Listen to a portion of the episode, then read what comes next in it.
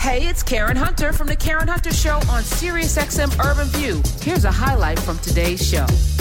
And I made it my business this year to spend more time with people who are actually doing the work. You know, um, I, they don't get enough attention because they're busy. You know, they're busy doing the work. So we don't see them on all of the. Who has time to be on TV except people who have time to be on TV? So, the, so I'm like reaching out.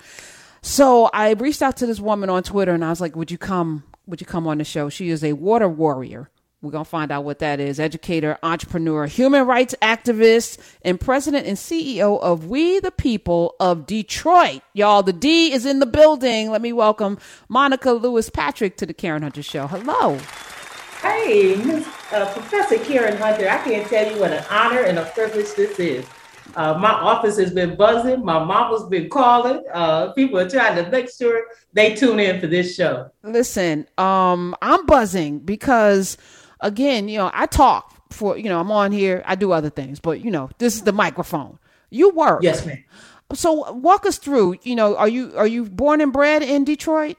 Coleman Young, are you from that the legacy of Coleman Young? Are we in that well, I, am in that legacy, but not directly. I consider myself an adopted Detroiter, uh, originally from a little small town called Kingsport, Tennessee, uh, located in Northeast Tennessee, uh, not that far from Knoxville, for those that may not know the state well. Uh, but my family has a long legacy in the city.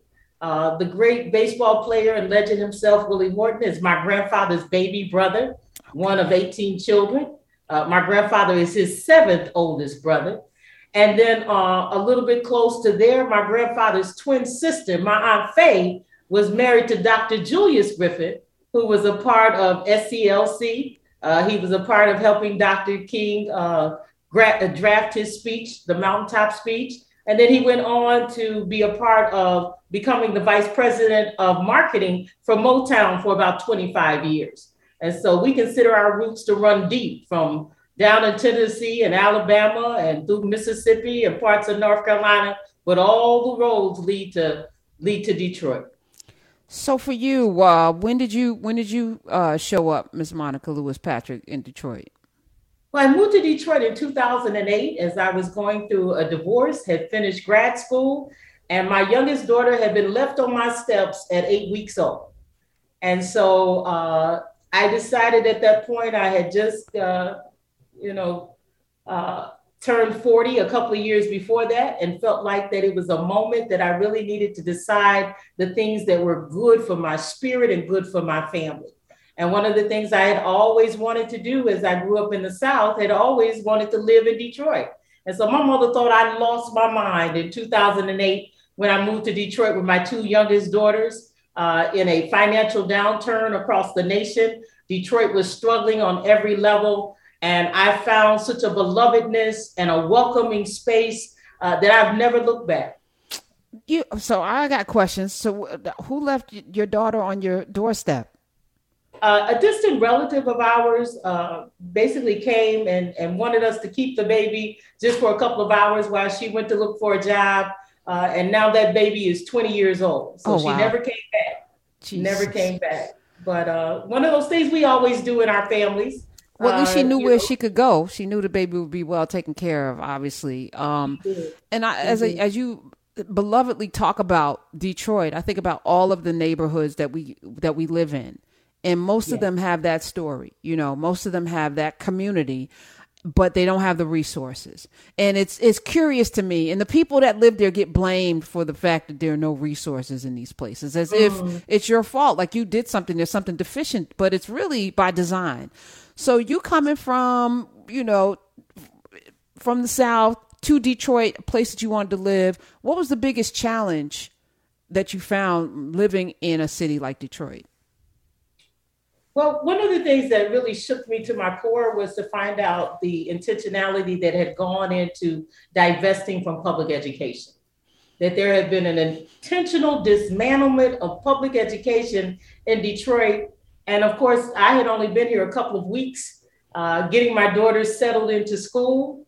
And uh, within a couple of weeks, I was in the middle of the throes of that fight for public education and to be able to deny mayoral control.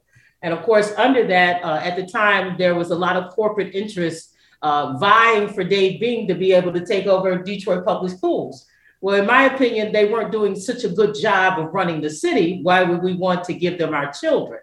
And so, uh, through the lens of many amazing women, especially women of color in this city, we joined ranks and showed up for five weeks resisting mayoral control. And we beat back uh, all of those special interest dollars that went into mayoral control. But quickly after that, I found that it wasn't just about controlling the dollars that went into public education, but it was about controlling all the dollars that go into Black and Brown communities. And so we quickly shifted and pivoted to fight what was happening around the contrived bankrupting of the city of Detroit. Many of the women that I had grown to love and respect and know were the very same women and families that were finding themselves uh, actually having their pensions taken and their health care stolen. And then, of course, quickly after that, what we realized was that the crown jewel of the city, which is the water department, the water and sewage department for the city of Detroit, was really what was in their crosshairs that they really wanted to take over one of the largest municipal uh, water systems in North America and one of the most successful, I may add. Up until the late 1990s, we had an award winning system that actually was one of the best in the world, not just in America, but internationally known for producing quality water. And so that fight was the fight that really changed my life. And that is the fight that I'm dedicated to do is that I'm determined that in my on my watch, we will deliver clean, safe, and affordable water for every human being, not just those that are classified, not those that we like or choose to serve, but every person deserves that right. I love it. Monica Lewis Patrick is her name. We the people, we the people of Detroit.com, we the people of Detroit.com. Just down the road a bit is Flint right? And we hmm. watched that eight years ago, seven, eight years ago. Uh, yeah. the horror of, and then still not fixed, by the way. That's right. So your 2008, Flint has happened already. Did you- well, Flint Flint really was a result of them rushing to steal Detroit's water and sewage department. See, we have to put it in context. The world knows of the Flint water crisis, but many of them don't know or understand what triggered the Flint water crisis. Uh, under the leadership of the former governor, Rick Snyder, uh, he basically implemented a very austerity, uh, a very intense austerity measure called emergency management. And emergency management basically is a law, and it's still on the books, mind you. So even though we have a trifecta in, in Michigan we have a governor that's democratically leaning, a legislative body democratically leaning. We still have this very racist austerity measure on the books called emergency management. It can set aside democratic processes. It can set aside elected officials. It can set aside uh, uh, uh, union contracts. All of the things that we value as part of the democratic process, it can actually nullify or set aside. And so through that fight, what we found from Rick Snyder, that in his haste to steal the Detroit Water and Sewage Department in order to regionalize it under the Great Lakes Water Authority, one of the things he had to do is remove the community of Flint off of this municipal system in order to weaken Detroit for this bankruptcy or contrived bankrupting of Detroit. Detroit was forced in 1955 to build out a water infrastructure system that provides water to 40% of the population, the entire population of the state of Michigan. Mm. But you and I both know, Professor Hunter, these things don't happen in isolation. It's usually through collaboration and historical racist policies. And so, what we know is in 1955, the city of Detroit was legislated to build out this system because we were the only municipality with the bonding capacity to do so. What was happening at the same time is that what you were seeing all across the country, oftentimes we're credited with the 1967 rebellion, but we don't give enough credit to the white crime and the white white rioting that was happening in the 40s and the 50s. We also don't talk enough about the redlining that actually came into effect because of the housing policies, racist housing policies in this country that we're still living with the afterthrows of. So much of what happened in Detroit and Flint is that simultaneously you had an emergency manager that was an unelected, unqualified, unconstitutional person put over both municipalities in order to drive us into this despair and divestment that has now weakened both communities and left us with water that is either unaffordable or that cannot be consumed. Flint is paying some of the highest water rates in the country to the tune of about 320% markup. When you look at Detroit, Detroit's markup is about 288%. But when you look across the state of Michigan, and many times this is what the Black matriarch is responsible to do. We don't even have to just look at just what's happening to our community. We have to also include the humanity of other communities. And we were able to demonstrate that even for those low income white folks in rural communities across Michigan, their water rates have gone up 188%. So all of this is driving deep disparity. And of course, when you talk about it, it gets racialized as somehow Detroit didn't pay its fair share, or we're not working hard enough, or somehow we're fat, happy, and lazy. But what we know is that when the city of Detroit, which was ran up until the last quarter of a century, most of it was ran by predominantly Black folks. Is that what we found is that until the Flint water crisis, we never poisoned anybody when it was under public control. It's mm. only been when it's been forced into a regional authority, forced into this quasi public private enterprise that we've seen these missteps happen. And this is where we are today. This is why you still have poison water coming out of the tap in Flint and unaffordable water coming out, really not coming out of the taps in Detroit, because we're now on the cusp of returning to massive water shutoffs as of January 1st. Oh my goodness. Uh, Monica Lewis Patrick, the reason why I really wanted you to come on, first of all, thank you for the history lesson. And I was wrong with the dates. Um, 2008 predates what, what we know publicly as the Flint water crisis. Um, you were a mother, you know, a regular person, a citizen. You're not a politician. Nobody, you weren't elected. What made you, and, and it's for everyone listening because I, I say this every day. We all live someplace we all live someplace. And if your the place in which you live is challenged, if your neighborhood is challenged, what can you do to to fix that? And or or together, how do you galvanize your community to make wherever you live a better place, a haven for you and your family? What what was the first step that you like? How did you even know where to go, Monica? What what, did you do?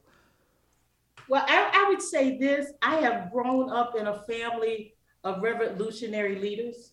Uh, my grandparents, both grandparents, my grandmother on both sides, paternal and maternal. Uh, one grandmother was very church oriented and she was always organizing some activity to get young people in church. Uh, my other grandmother was more of the speakeasy, uh, liquor house kind of grandparent, where there was always somebody stopping by, getting something to eat and getting a drink. But she used it as an organizing tool for those persons that didn't go to church that weren't part of those traditional circles. And what I saw with both of those women is they loved their communities to life. And they never allowed us as their children to see it as just somebody else's responsibility. My grandmother's thing was if you walked by and saw paper on the ground, it was your job to pick it up. And if she saw you pass by it and not pick it up, she'd call you back to pick it up. So it's been that sort of deputizing of ourselves as the Honorable Councilwoman JoAnn Watson often talks about. We can't wait on someone to rescue us. We are saving ourselves and we're doing it daily and we're doing it through a lens of love and through self determination and cooperative work. So I'm excited about the things that I get to experience my community loving on each other and making sure each other has water. This is not from a place of, of deficiency and failure and, and not good enough. We are more than enough. And that's what I speak. I speak that life that my grandmama spoke on me and my mama spoke on me. My mother's a 27 year veteran from the US Army. Uh, she's a retired master sergeant. She served in her union for over 20 years as a union steward. She's retired over 33 years from the Veterans Administration. And even now, at 78 years old, she can be called up by her government because this Black woman knows how to put up a surgical unit, unit in a war zone. And what does she do? She constantly is taking blood pressures, doing health checks with her neighbors, making sure that people don't understand their medical directions. She's facilitating that, but she also is a critical part of any political action that happens in our community. So the thing okay. that they taught me is don't you wait. You better get up today and do all that you can to make all the difference that you can today. So I'm working on my little corner, Doc. I see it. Monica Lewis Patrick, we the people of Detroit.com. When did that organization start? Oh my goodness. Uh, one of the most profound moments that I saw is that as we as mothers and grandmothers were lining up to go to these city council meetings to really put on the public record our opposition to mayoral control, I, I met these other four women uh, who were just as passionate and more knowledgeable and had been in the city, many of them their whole lives. 94 uh, year old Mama Chris Griffith set up the first methadone clinic in the city of Detroit under the leadership of the Honorable Coleman Alexander Young. Uh, the amazing Stephanie, uh, Cecily McClellan, who at 70 years old is still leading our water relief work here at We the People of Detroit, she was the person as a teenager that was a part of changing uh, Eastern High School here in Detroit to the name of Martin Luther King High School here in Detroit. So, as a teenager, she was doing these revolutionary things. She also was a critical part of implementing the first attempt by the great Council Member JoAnn Watson and the late great Maryann Mahaffey, because the first water affordability policy in the nation was drafted here in the city of Detroit. Well, Cecily McClellan was the person that actually implemented and operationalized that plan. Uh, when you look at Deborah Taylor, Deborah Taylor, Deborah Taylor, that bad Deborah Taylor, she was the linchpin for many of us in helping lift the Flint water crisis story to national acclaim. She was the one that went to Flint from 2014 into 2015, organizing over 100 stories of her community, because Deborah's not a native Detroiter, she's a native Flintstone. But she organized those stories, wrecked her car twice over that winter. But those stories got lifted by a journalist by the name of Curt Guyette. Curt Guyette took those stories, he lifted them to the attention of Rachel Maddow. That story made national news, but it was that little homegirl by the name of Deborah Taylor that organized those voices to create that crescendo. And then the last person I'll say, but definitely not least, is Aurora Harris, Professor Aurora Harris. She's a professor of African American studies and literature. She's an author. She's a genius. And she is one of the people that keeps us connected to the indigenous work that has happened in our community. So I can't say enough about those women. I'm the youngest among them, I'm the least among them. They are my sheroes. They are the people that make we, the people of Detroit, go every day as hard as we go. What do you guys need? Monica Lewis Patrick is here. She is the CEO uh, and president of We the People of Detroit. You can follow them at We the People DET on the Twitters. That's where I found her. Uh, how? What do you need, and how do we get involved? Those of us who live in Detroit, and those of us who don't live in Detroit, but just want to power empower what you're doing. Yes, ma'am. I need a couple of things. First of all, I need the family to understand that water insecurity, water affordability, lack of water access, water quality is not just a Detroit only issue, it's a national security issue. Right now, the country is looking at millions of families that are taxed with the inability to just afford their water. When you look at places like Detroit, where water rates have gone up over 200% in less than a, a decade and a half, when you look at Toledo down the street, where water rates have doubled in about 14 months, when you look at Chicago over the last nine years, water rates have tripled in Chicago over the last nine years. Uh, if you go to the West Coast, you're seeing droughts, you're seeing issues in terms of lack of access, uh, major issues of quality. If you go to uh, places where the tribes and uh, Native Americans are. Many times, those persons have been trafficking and trucking in water from anywhere from 20 to 30 to 40 years or more because the quality is low. And many times, on, in tribal communities, they do not even have the basic infrastructure for being able to distribute drinking water nor address their sewage needs. And so, what we need is we need a national uh, commitment to ensure that every human life has access to clean, safe, affordable water. Right now, there is no statute or law codified in the US that guarantees you access to water.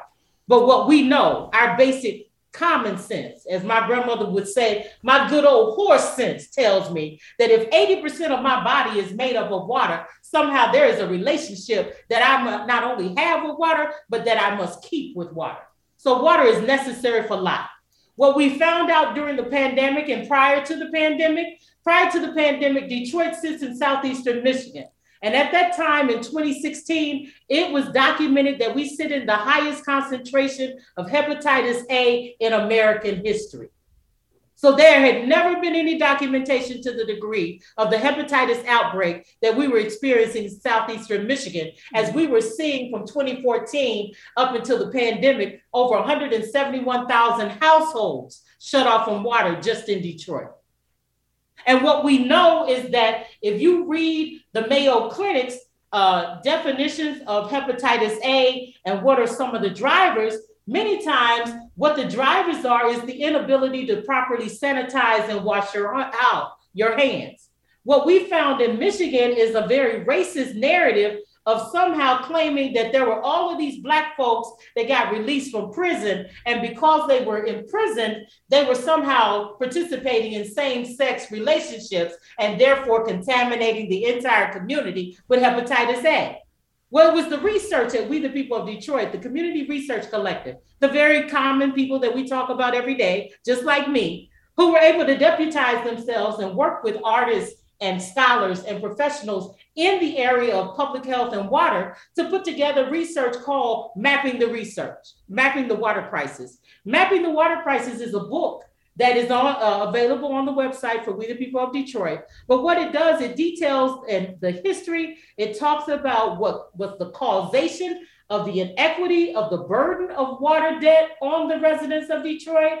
It also sort of gives you a very visual impact of what this means right now in terms of not only the austerity, but then the fact that Detroiters are still subsidizing over 70 municipalities and townships even until this day. So the bankruptcy didn't rid us of our debt, it just transferred the burden of the debt only onto the residents of Detroit in order to shift the infrastructure itself, the property, to this external entity called an authority. So what we have now is we have modern day sharecropping. Uh, we're pretty much uh, dealing with water apartheid, where there are certain folks that have access to the water source and others that don't. How is it that we sit on over 20% of the world's fresh water? Over 20% of the world's fresh water. How is it that Detroit provides water to 40%, uh, our infrastructure, 40% of the state of Michigan? But you have laws on the books that say if you don't have running water for 72 hours, you can have your children taken. Well, Professor Hunter, guess where one of the few places that they've exercised this law of taking children for not having access to water is? Come on in the city of Detroit. So we've actually had either the threat or actually having our children taken because we cannot afford water rates that have gone up and we have no control over. This is the catcher. This is the big, big catcher is that we are forced and legislated by the state of Michigan to sell water through this infrastructure wholesale. So everybody that receives access to the water pays wholesale. But the group that's relegated to pay retail for that water, the very owners of the infrastructure, the residents of Detroit pay retail for that water. And then you have these 126 municipalities that are receiving water from our infrastructure, and they are marking water rates of anywhere from 100 to 1,000%. And of course, we become the very convenient excuse for this. Well, of course, we're all paying for Detroit's bankruptcy. Well, 80% of the Detroit bankruptcy was on the backs of pensioners. So, no, you're not. No, you're not. Come on with the truth. And this is what is required to not uh, allow for the narrative, the false narrative, the gaslighting to go on. And we need people, more people, to, to just pick up their mat I mean, you know, so that all of us can can be free, right? You know, four four women in Detroit started this organization, but I'm sure that now there's a, a groundswell of support, right? There's a groundswell of support for what you're doing, Monica Lewis Patrick. I'm imagining you got a lot of support. there's a groundswell of support, but what it has happened is we often see we have to take our message outside of the bubble. So we have spent years, one, just clarifying that there's a difference between water assistance and water affordability.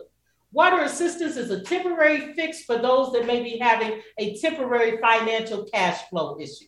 So it's a temporary fix, which usually means it's a small pot of money. But when you have persons in your community, and we know this is a case all across the nation. We've done research with Policy Link, with US Water Alliance, and the like, some of the biggest entities in the nation that work on these issues. And what they are finding is they're in alignment with community.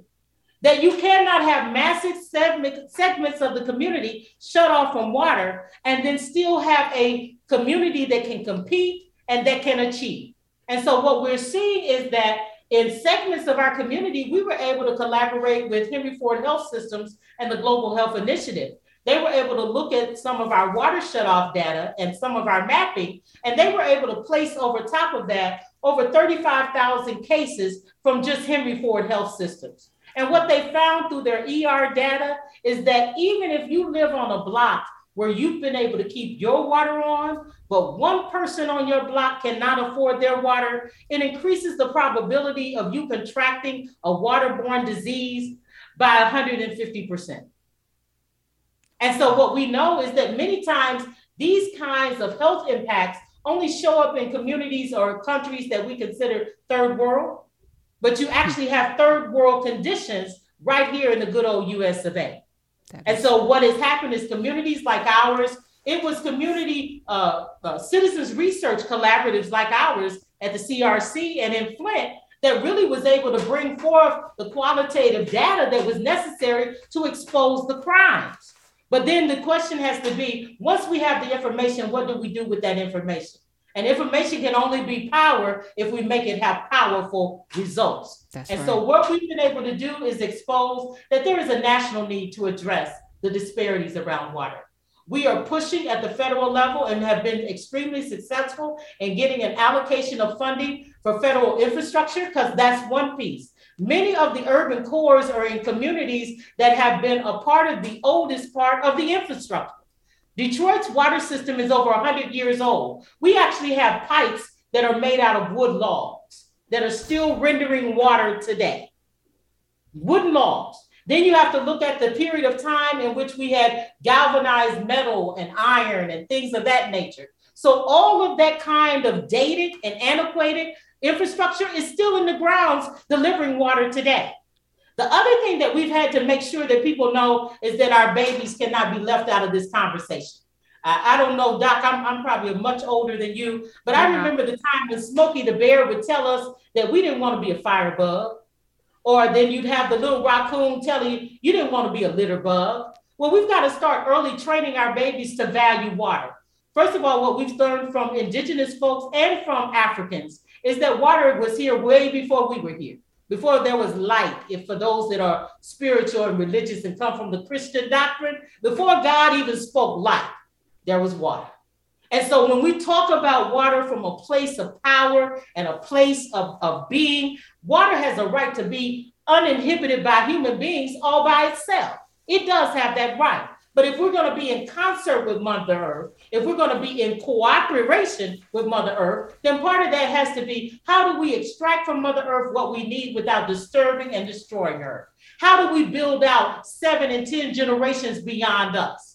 And so, what we've done at We the People of Detroit is invested tremendously in educating our babies in understanding the science of water, the spirit of water, the sociology of water, the policies of water, career paths connected to water, and then understanding too that collectively they have power if they will build with their watershed and their water infrastructure system. So we have babies in Flint. They created the first water testing lab in the nation with the Flint Development Center. We have here in Detroit some of the babies that are using uh, uh, what is it? the uh, they're using their ability to communicate, create music and animation as a way to telegraph this information. They're also using 3D printing capacity to look for innovative ways to filter water. So we're not waiting. We're not waiting, guys. No, and we can't wait. We can't wait, or else we'll, you know, not have water.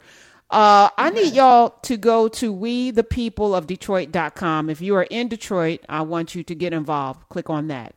If you're not in Detroit, but you know, you care about water because we are going to be the saviors of ourselves, donate. It's right there on the front page. Donate. Take the pledge. Donate. If you're not in Detroit, donate. If you are in Detroit, get involved because, uh, you know, we take for granted sometimes that we turn on our spigot, water comes out, but it doesn't. It doesn't always have to be that way. And the water that comes out, we shouldn't have to pay a whole lot for it, and it should be clean enough to to nourish our bodies inside and out. So uh, the work that Monica Lewis, Patrick, and these other ladies evoke their names again, please, especially the 94 year old. Cecily McClellan, Deborah Taylor, Professor Aurora Harris, Mama Chris Griffith. Those are the founders. But and Dr. Monica- Hunter, let me just set the record straight. Our work started in 2008, but there is a legacy and body of work that comes out of Detroit that supersedes us. We would be remiss if we did not acknowledge one of our elders, the Honorable Councilwoman JoAnn Watson, who was one of the architects of creating the first policy in the nation, along with Maryann Mahaffey. Also, People's Water Board and Michigan Welfare Rights. Those organizations have definitely been leading on this issue. Listen, and and that makes it even special that you're not just out here taking credit. You ain't even call me. I reached out to you. You, you again. You know that's what this is supposed to look like. Uh, people doing the work. So we're going to support the things that you're doing, uh, Monica Lewis, Patrick. And if you need to come back for any reason, you know where to reach me. I appreciate you, and I appreciate all of the work that is being done on behalf of the people in Detroit and beyond. Hey, this is Karen Hunter. You can listen to The Karen Hunter Show live every Monday through Friday at 3 p.m. East on SiriusXM Urban View Channel 126 or anytime on the SiriusXM app.